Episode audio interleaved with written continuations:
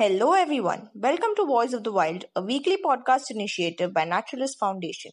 This is the fourth episode airing on 13 June 2020. With this podcast, we bring you closer to the world of wildlife conservation, scientific research, and government environmental policies.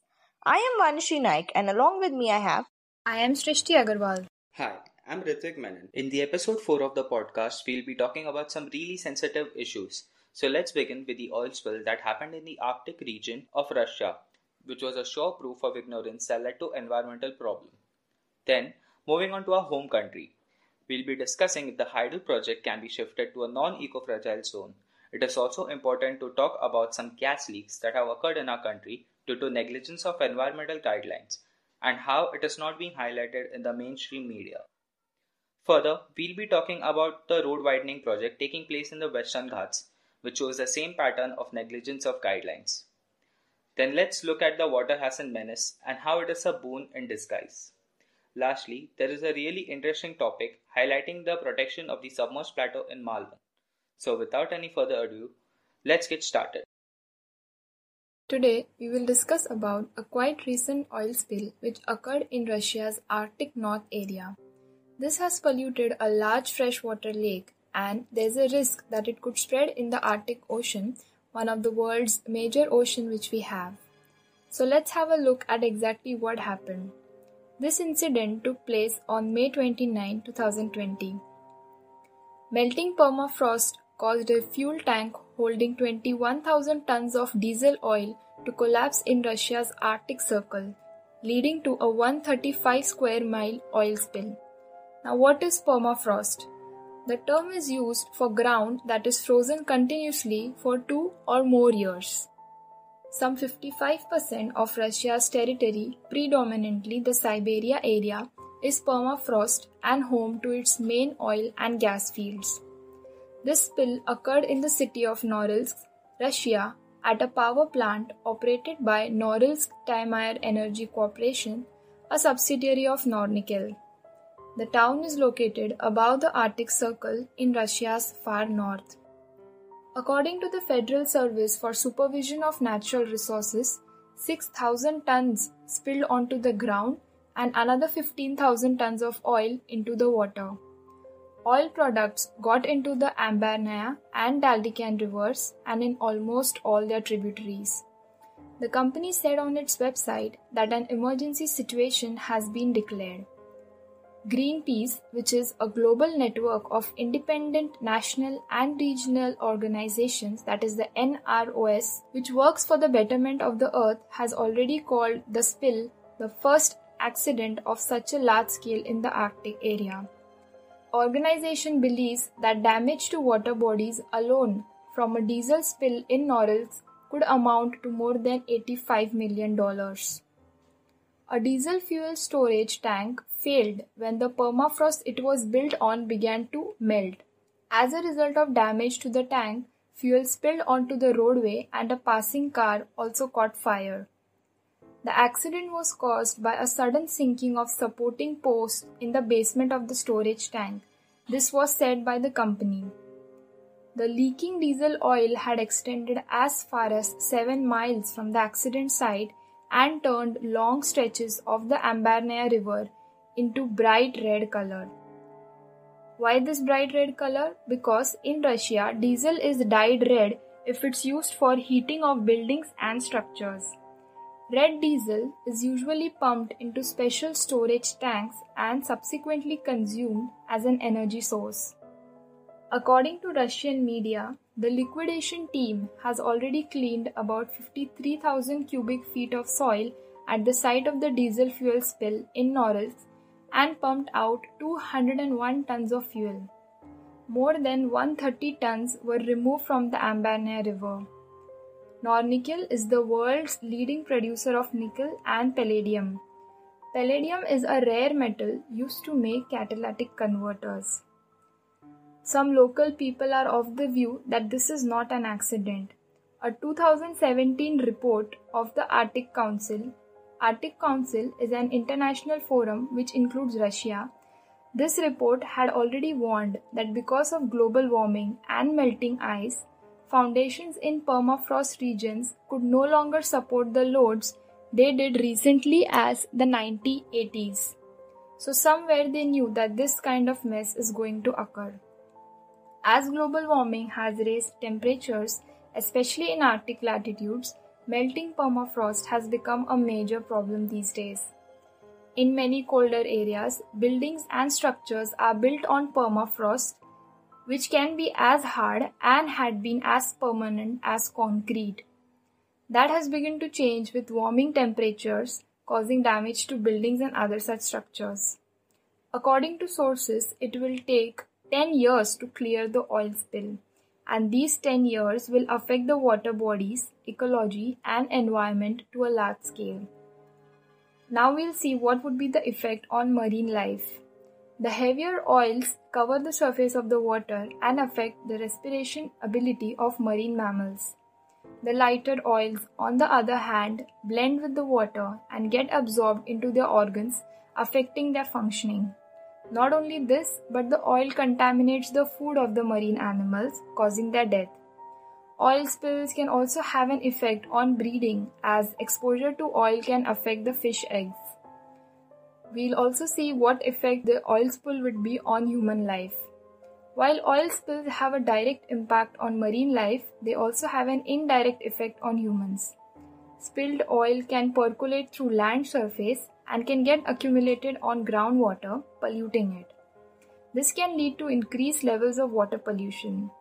When consumed, this contaminated water can cause many diseases. Humans can also face health issues after they consume animals that died due to an oil spill. For now, the company has dispatched hundreds of workers to help clean the spilled diesel. Now we'll have to see that when this spill will be majorly cleaned out. Moving on to our country now, Vanishree will tell about Uttarakhand's hydel projects and the alternatives to it, which will cause less damage to our environment.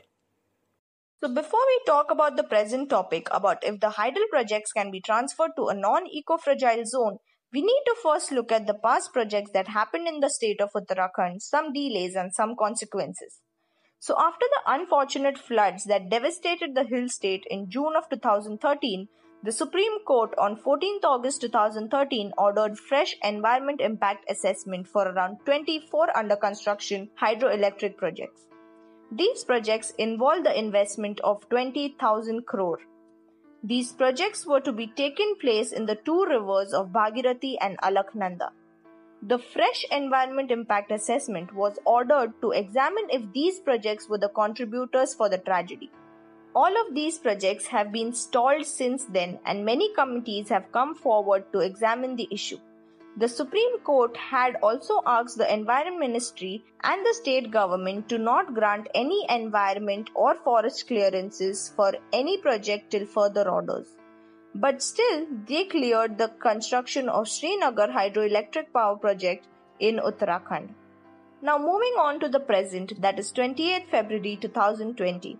The Supreme Court suggested exploration and feasibility study of shifting hydroelectric power projects to other non-eco-fragile zones to resume the projects that have been stalled for the past 7 years. Now such kind of consideration should not only be done in the state of Uttarakhand but also around the country.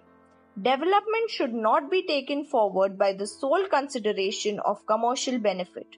Now that does not imply that we are against the need of power but protecting environment and lives of people should be given a larger consideration as this project can be shifted to other non-eco-fragile zones but not the populations. Such projects should be relocated to ensure the protection of the local people along with commercial profits. Now the entire state of Uttarakhand is a part of the large Ganga basin. The Ganga river is a trans-boundary river shared between the countries of India and Bangladesh. The river is 2525 kilometers long and rises in the western Himalayas in the state of Uttarakhand. And it goes down southeast through the Gangetic Plain of North India into Bangladesh. From there, it empties itself in the Bay of Bengal. Uttarakhand has a total of 86 existing hydropower projects with the capacity of 3600 megawatts of which 11 projects are in the private sector and the additional 1800 megawatts is in the central sector which means that majority of the power generated in the state is not owned by the state itself and there is no guarantee of how much of that power would be available for the state. Already 25 projects with 2376 megawatt capacity are under construction in Uttarakhand. 6 of which large hydro projects are with the private and central sectors of which three belong to the private sector and the other three belong to the central sector. None of them are owned by the state sector. The largest number of such projects are to be carried out in the Alaknanda basin, and the project with the largest capacity is proposed to be in the Sharda basin with about 12,450 megawatts. Now that we have spoken about the immense number of hydropower projects that are planned to be conducted in the state of Uttarakhand, of which most would not be helpful in developing the local populations, let's talk about the kind of disasters and damage that these hydroelectric power projects cause in the area. Almost all hydropower projects of Uttarakhand would lead to deforestation. Now we all know that ill effects of deforestation are huge they include erosion, landslide, flood, loss of biodiversity, etc. Moreover, the compensatory afforestation done by the government usually involves plants of commercial importance like varieties of pine and teak, but at the cost of naturally present broadleaf trees like oaks is not considerable. It is also reported that the most amount of deforestation in the state of Uttarakhand has happened mainly because of hydroelectric power plants. Now, talking about one of the largest problems is building of dams, diversion structures, canals, etc. All of these components increase the disaster potential of the area in one way or another. Massive proportion of blasting and tunneling has been involved in the construction of all of these components, which adds to the landslide risk and also weakens the young and fragile Himalayan mountains. Now the construction of these hydropower projects form immense amount of muck due to tunneling and blasting, which would typically be around millions of cubic meters of muck alone. Now the large projects are supposed to have a proper muck disposal plan which includes transportation of the muck to the designated area, creation of safety walls and stabilization, which all cause capital investment. So the project developers and contractors are okay with dumping the muck straight into the nearby rivers. As a result of which, during frequent floods, the illegally dumped muck creates massive disaster in downstream areas. A similar case was seen in Srinagar Hydroelectric Power Plant, Singoli Batwari Hydroelectric Power Plant, etc. This results in huge damage to the dams and the already constructed dams as a result of poor maintenance, are no longer functional. Furthermore, the EIA guidelines are not followed for proper and honest assessment. This was accepted on record by former Environment Minister Jairam Ramesh, who mentioned that most of them are dishonest cut and paste jobs. For disaster prone vulnerable states like Uttarakhand, impact of disaster potential of the area should also be assessed but none of the assessment reports look into that matter. Our environment compliance system is non existent and there is no official body to ensure that the environmental norms are followed. Unless we address all of these issues mentioned above, there is little wisdom in going ahead with more hydroelectric power plants in the state, which not only invite greater disasters but also cause huge disasters for the local population. Now, there is always a counter argument by the people on this matter, giving statements like, What about the development? And we need energy and electricity for our day to day activities. So, keeping that in mind, let's talk about some alternatives. States like Uttarakhand that are at high risk regions for disasters can opt for other power generation methods such as solar energy, biomass based power, hydrokinetic energy, and microhydro forms of electricity generation. In addition, better utilization of the existing infrastructure can cause a huge difference. Alternatives to the hydropower dams do exist. These alternatives not only provide energy services but also water, while allowing the rivers to flow freely and preserving the environment for future generations. A diverse mix of energy sources is fundamental to any region's development. Technologies that provide almost similar amount of electricity to households and cost much less than hydropower do exist. For example, biomass gasifiers, which burn the waste of agricultural waste production to produce electricity. Small scale micro and pico hydroelectric methods, which produce energy for personal households, are required, and these are done with the help of no dam construction and other available options.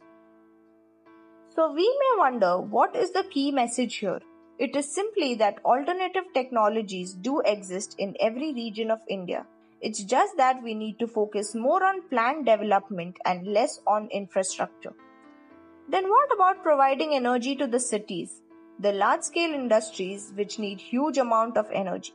Of course, the city power requirements must be met. And this is where the demand side management and energy efficiency come into play. We need to understand that there is less need of new large scale power sources and more for participatory planning and proper assessment of environmental norms. If small scale energy resources could be used for energy and power of residential and small energy requirements, then the already existing power plants could be sufficiently used for heavy industries. If these are done well, sustainable development can be the outcome. But then, projects like mainstream dams are looked at as options to be constructed in eco fragile zones. Serious question marks should be raised about social, environmental, and economic sustainability. Would the results still be that positive? One such result of unassessed environmental clearance has been showing its result in India in the form of massive gas and oil leaks. Ritvik will be talking about certain gas leaks that took place in the country in the month of May due to improper environmental assessment. Without history, there is no memory, and without memory, there is no future. And yet, after the Bhopal gas tragedy, dubbed as one of the worst industrial accidents in the world caused by Union Carbide, India still sees a lot of industrial accidents due to sheer negligence and noncompliance with the law. On 7th May, while we started our day with a cup of tea, a few residents of Vishakhapatnam woke up to chaos and confusion. Within hours, 12 people had died and over 580 were hospitalized. The reason? A gas leak. A gas named styrene. Styrene monomer is a colorless and inflammable gas. If inhaled for a short period, leads to irritation in the eyes, nausea, respiratory problem, unsteady gait, loss of consciousness and gastronomical effects. LG Chems, a South Korean based company, purchased the plant responsible for the leak in 1997 it dismantled the old styrene plant and began storing imported styrene in a few tanks, of which one malfunctioned. It has been seen in the past that the plant didn't function responsibly as it operated without an EC, that's an environmental clearance, from 1997 to 2019. A police control room located 10 to 12 kilometers from the plant received a distress call around 3:25 am. It immediately alerted the nearest station under whose jurisdiction the locality fell, which happened to be the Gopalapatnam police station. The station dispatched eight officers as immediate help. The officers reached RR Venkatapuram in 15 minutes. During the rescue operation, the officers saw people lying unconscious. As the roads were narrow, they couldn't take their vehicles all the way in and had to carry the unconscious and needy manually. The gas affected the rescue officers too, as they were seen vomiting, and the only protection they had was a wet cloth around their face. Most of them were later admitted and recovered, while some were still recovering. The ambulances arrived only after 6 am, and the NDRF 10th Battalion arrived at 7, wearing gas masks and carrying oxygen cylinders on their back to rescue the ones unconscious in their houses. The National Green Tribunal was informed and they formed a group of five experts a High Court judge, a principal of a college, a professor in chemical engineering, and two scientists. Their report suggests that the storage units were outdated and neglected. Styrene monomer has to be under constant circulation to maintain an overall temperature. However, as the plant was shut down for 45 days, it was left stagnant. TBC, tetrabutyl catechol, which is an inhibitor, was not available in the required quantities, which would suggest that the styrene monomer reacted inside the tank. All this led to the styrene monomer to heat up and boil emitting the toxic fumes. The founder of the Sambhavana Trust, Satinath Sarangi, critically viewed the report and came to the conclusion that the National Green Tribunal didn't mention styrene oxide, which is an extremely toxic gas, nor did it mention the effects of the fetus or genetic formation. The emitted gas has proved to be a carcinogen when exposed to rats. However, the long term effects on humans have not been observed. We can argue that the urban planning of the port is also to be held responsible. Normally, in most of the cases, industries are on one side and cities expand toward the others. But in case of Vishakhapatnam, the explosive expansion resulted in settlements around the chemical plants. As of now, around 40,000 people live within 3 kilometers of the plant. Apart from LG Polymers, HPCL, Coromandel fertilizers are also located on the outskirts of the city. For now, a fine of 50 crores is levied on LG Polymers. According to National Green Tribunal officials, LG Polymer India has absolute liability, which, according to the law, means that no excuses or reasoning can be done to avoid this ruling. The firm asked for a review on the fine, which was denied. On the same day, there was another gas leak in Raigarh, Chhattisgarh the seven workers of a paper mill factory were affected, three of whom are critical and others recovering. Before anyone could get over these industrial accidents, on 19th May, villages near Malkipuram of East Godavari district experienced ammonia leakage, which was leaked from an ice factory. The gas was leaked from three tanks out of 10. Residents within 200 meters were evacuated, and nearby residents were alerted of the leak. On 1st June, Kakinada locals alerted the police about a possible gas leak in the auto hangar, but the police couldn't find the exact factory, and an investigation was launched regarding the leak. After all these mishaps and industrial accidents, we see that proper laws and guidelines have to be issued to keep industries and companies in check. The EIA is one of the ways used by the government to ensure that these companies are working in accordance to the laws protecting the environment. However, the recent EIA 2020 notification shows the underlying capitalism in a democratic country, where the motto changed from polluters pay to pollute and pay. Though we are at a juncture where economic growth has become a top priority and easing the laws will help the companies expand and produce more, we should also see to it that in this process the environment is not ignored. As Ritvik said that how a company's negligence and outdated equipment caused a severe incident causing harm to the environment and humans on a large scale. Now let's see how another project that doesn't follow environmental guidelines could affect the environment to a great extent. That is the road widening project in the Western Ghats. Western Ghats is a 1600 kilometer mountain range that stretches from Gujarat in western India to Tamil Nadu in the south. The range is a global biodiversity hotspot and a UNESCO World Heritage Site. This hotspot covers less than 6% of India's land area but hosts nearly one third of the country's plants and animals, including 325 endangered species.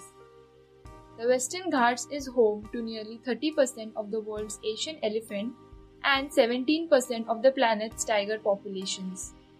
The mountains are also the origin points for multiple rivers, including the Godavari, Kaveri, and Krishna. This road widening project is along the national highway NH4A that runs from Belgaum in Karnataka to Goa. This highway is usually a traffic free four lane highway. When we travel across it mm-hmm. about an hour later, the road begins to narrow down and the surroundings change. The canopy grows so thick that the harsh daylight turns gentle by the time it reaches the road.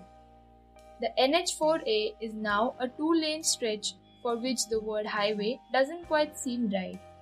This is because before entering Goa, the road passes through this western Ghats.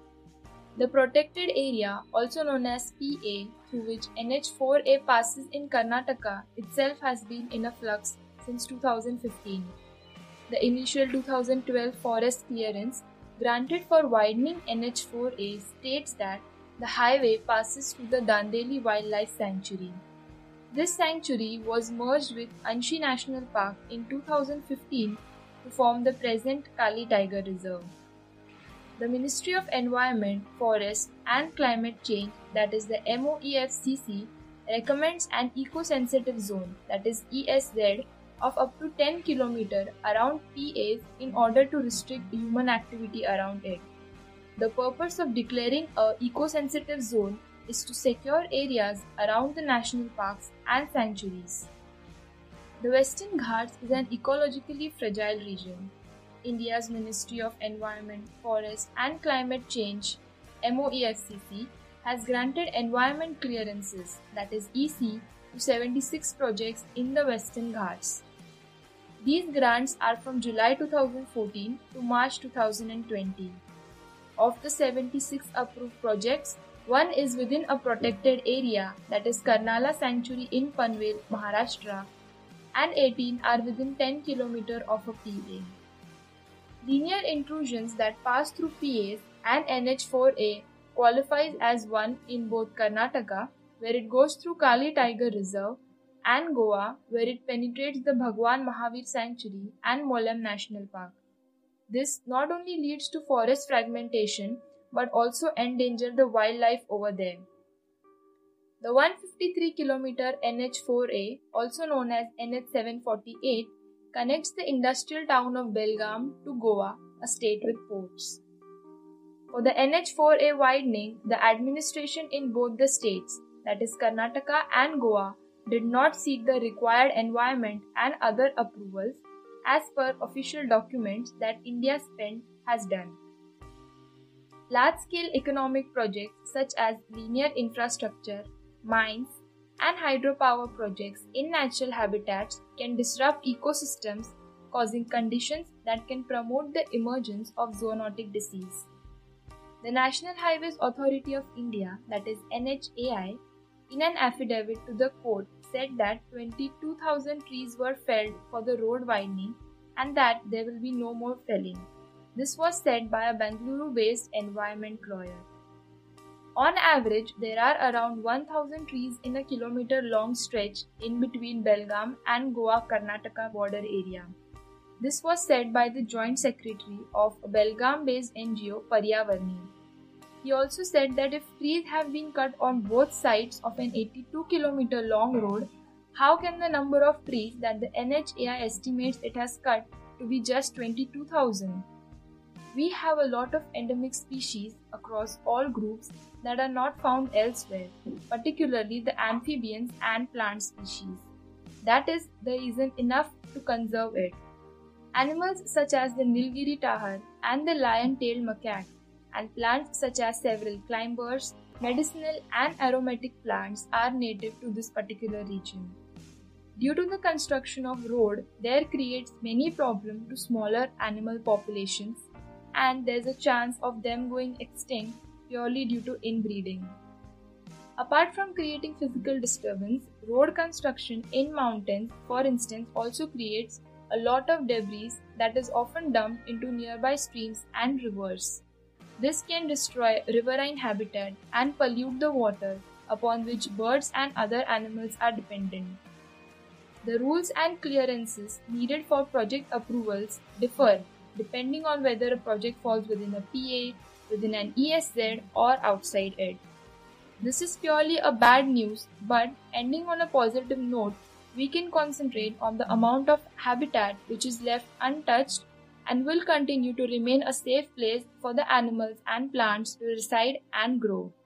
Talking about another positive approach, Vanishree will now talk about how some farmers and even the government turned an otherwise invasive plant called the water hyacinth into a boon in disguise. Yes, I completely agree, Srishti. We need to have a positive perspective when it comes to everything. And that's exactly what these farmers, fishermen, and small industrialists are doing when it comes to facing the water hyacinth issue. Now, let's talk about what these water hyacinth actually are. These are small fibrous plants which are invasive in many parts of the world and grow on the water surfaces of freshwater bodies like rivers, lakes, ponds, etc. Now, these are made up of a fleshy leaf, a semi-succulent stem, and brown fibrous roots, and these are like the three main components of the plant. So now that we've spoken about what a water hyacinth is, let's talk about the kind of issues it causes for these people and the local communities living around the areas that are affected by the water hyacinth invasion. So, firstly, it causes hydration in water transportation. That is, it clogs water pipelines and also a lot of canals and irrigation systems, which leads to a decreased quantity and quality of water being supplied to the people that live around these areas. Also, there's an increase in evapotranspiration. Now, evapotranspiration seems like a big word, but it has a very simple concept it is the increase in loss of water from a water body because of the high presence of weeds and plants in it. So, as we all know, water water plants take up a lot of water, and a lot of it is lost in the form of transpiration. So, evapotranspiration is a mixture of the outcome of evaporation and transpiration by these plants, leading to around two times more loss of water than normal evaporation in ponds and lakes that do not have many plants. Now, it also causes microhabitats for disease vectors.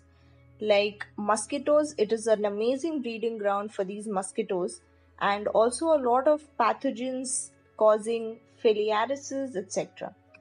So, let's also talk about the f- problems that it causes for the local fishermen. Now, the nets, hooks, and other equipments used for fishing get stuck in these weeds, and uh, it also causes a lot of problems with the maintenance of their equipments.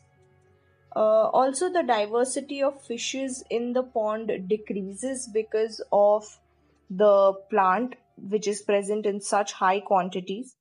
Now, a lot of fishes and organisms that depend on water hyacinth or other similar weeds would survive in such waters.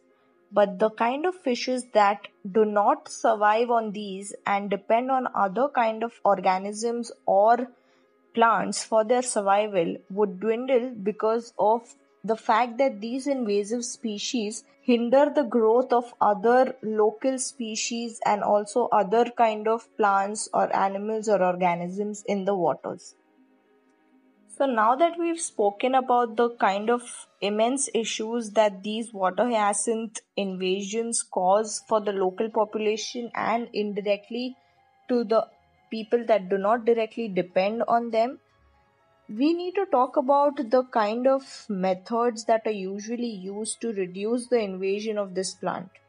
So, there are three basic methods where the first one is chemical, then we have physical methods and biological methods.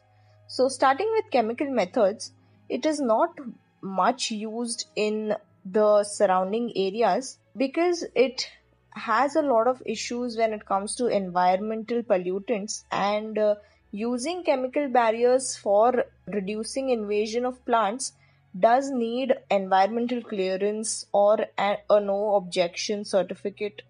And a lot of clearances need to be done to obtain permissions to use chemicals to reduce the invasion of these plants.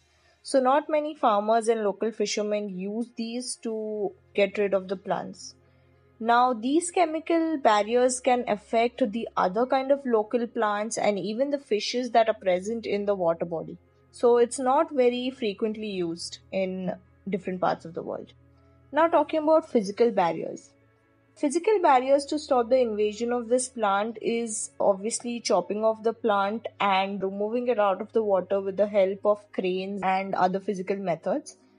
But of course, this has its own drawbacks because uh, the invasion is not in small quantities, it is huge. There are tons and tons of these plant vegetations caused in the water, and removing all of it at once is not an easy task. Also, the uh, disposable of these waste materials is also difficult. Now, talking about physical uh, methods to reduce invasion, it does reduce invasion for a temporary period, but uh, of course, the seeds and the other kind of small stems and plants that remain in the water again lead to invasion. Then, talking about biological methods. Now, biological methods are seen to help to a somewhat good extent. And uh, for reduction of these invasive plants, this insect called a weevil is used. Now, these weevils not only feed on these invasive plants but also cause a lot of pathogenic activities that results in negative causes for the plant itself. So, uh, there have been results where around a 30% drop of vegetation of this invasive plant is seen in many areas after putting weevils in the water. Now, also, there are these kind of semi aquative grasshoppers that are also used for reduction of the population of these uh, invasive plants, and uh, it does the same process of feeding on the um, plant and also causing some kind of pathogenic activity for the reduction of the uh, population of the plant. Also, there's this fish called the Chinese grass carp that can be used for a biological bar- barrier as well. So, now that we've spoken about the barriers that are usually used, we need to also see the fact that these are expensive and uh, are not always available as an option for the local populations. Uh, so there are other methods, alternative methods that can be used by these people to make a positive use of these invasive species and earn a little bit of income out of it. So what are these methods? Firstly, as we know that the plant is fibrous, so a lot of things like paper, basket, yarn and rope can be u- made using the plant itself. Now paper as we all know can be made by the fibrous contents in the uh, plant but the quality of the paper is not as good as the ones that we get in the shop. Now these papers can be used for packaging material or things like that and have been proven to be a good source of income for the local population as well now baskets are made with the use of uh, rope and fiber material that is obtained from the plant itself. And local methods of weaving baskets and also other handicraft materials are used. And it is a good source of income for the populations that survive on just fishing or farming of different materials and the things that are affected by these water hyacinths now there are these things called the charcoal briquettes now, what are charcoal briquettes actually? So, it is basically a compressed block of coal dust and it can be used for combustion of biomass material. Now, the water hyacinth can be pyrolyzed and formed into these charcoal briquettes and can be used by the local communities for generation of their energy. Now, talking about energy, Water hyacinth vegetation is really good source for bioenergy and biomass production. Also, the uh, water hyacinth, when used and put into a good use for animal feed and fodder, can also give great results. Also, as I said earlier, that the Chinese grass carp depends on water hyacinth and different species of plants for its nutrition. When aquaculturing these fishes, the plant can be used in the form of fish feed after it's been dried and transformed into pellets. Now, these invasive plants are not all bad. They have a good amount of water purification qualities which can be used as a benefit for the people that live in these areas. Also, the water hyacinth can be used as an amazing fertilizer where it can be transformed into manure and used as great fertilizers for the plants in tropical areas. Now, talking about all these positives of the water hyacinth, we can truly believe that a lot of negatives that look negative in the first perspective can be used very positively otherwise. We cannot ignore the positives that are happening in the country when it comes to environmental protection out of all the bad and negatives that are currently being surfaced. So, uh, Ritvik will be telling you about the fact that the state has proposed a submerged plateau of Malvan as a protected area. Angria Banks, considered to be a submerged plateau, is located 105 kilometers off Malvan in Sindhudurg district of Konkan region but it was only recently that the Angria banks have been researched and explored by marine biologists to conduct a feasibility study as to make the area as a destination for marine tourism. India's Union Department of Science and Technology conducted a two day exploratory study of the Angria Banks in 2010 with five scientists to document and survey the area, which spread over 400 kilometers and only 20 meters below the sea surface. The area was found to be as big as the city of Mumbai and can be considered to be the largest discovery of coral reef in India. Now, what is the biodiversity recorded here? One can find 29 genera and 39 species of both hard and soft corals, with the reef showing no evident signs of bleaching yet. That is turning white due to rising sea surface temperatures as an aftermath of climate change. This is based on an expedition carried out in collaboration with the Center for Marine Living Resources under the Ministry of Earth Sciences, Mangrove Foundation, and Wildlife Conservation Society. The study found 123 species of fish, 43 species of invertebrates, numerous species of dolphins and whales, among other marine animals, including the critically endangered sawfish, which is protected under the Schedule 1 of the Wildlife Protection Act 1972. Now, the great news about this piece is that Maharashtra Forest Department has proposed to declare it as protected area. The proposal seeks to declare it as a designated area under Maritime Zones Act 1976 if approved by the central government, it will be the first maritime protected zone located in the exclusive economic zone. The proposed boundary for protection is approximately 61 kilometers long and 50 kilometers wide. Angria Bank was identified as one of India's 106 important coastal and marine biodiversity areas by the Wildlife Institute of India.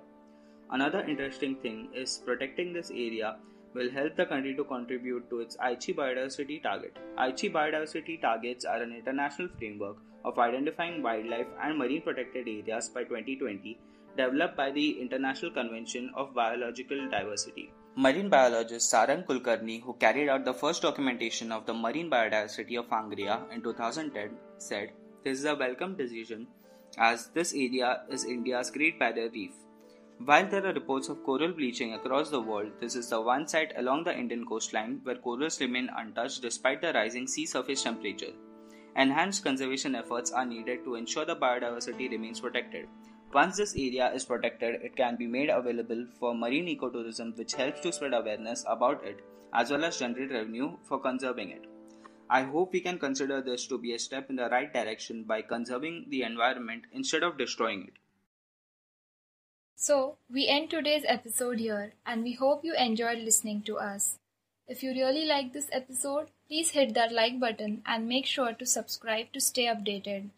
And don't forget to share this video. We'd really appreciate your humble support on Patreon. The link is down in the description box. So stay tuned, we'll be back soon with new topics. Thank you.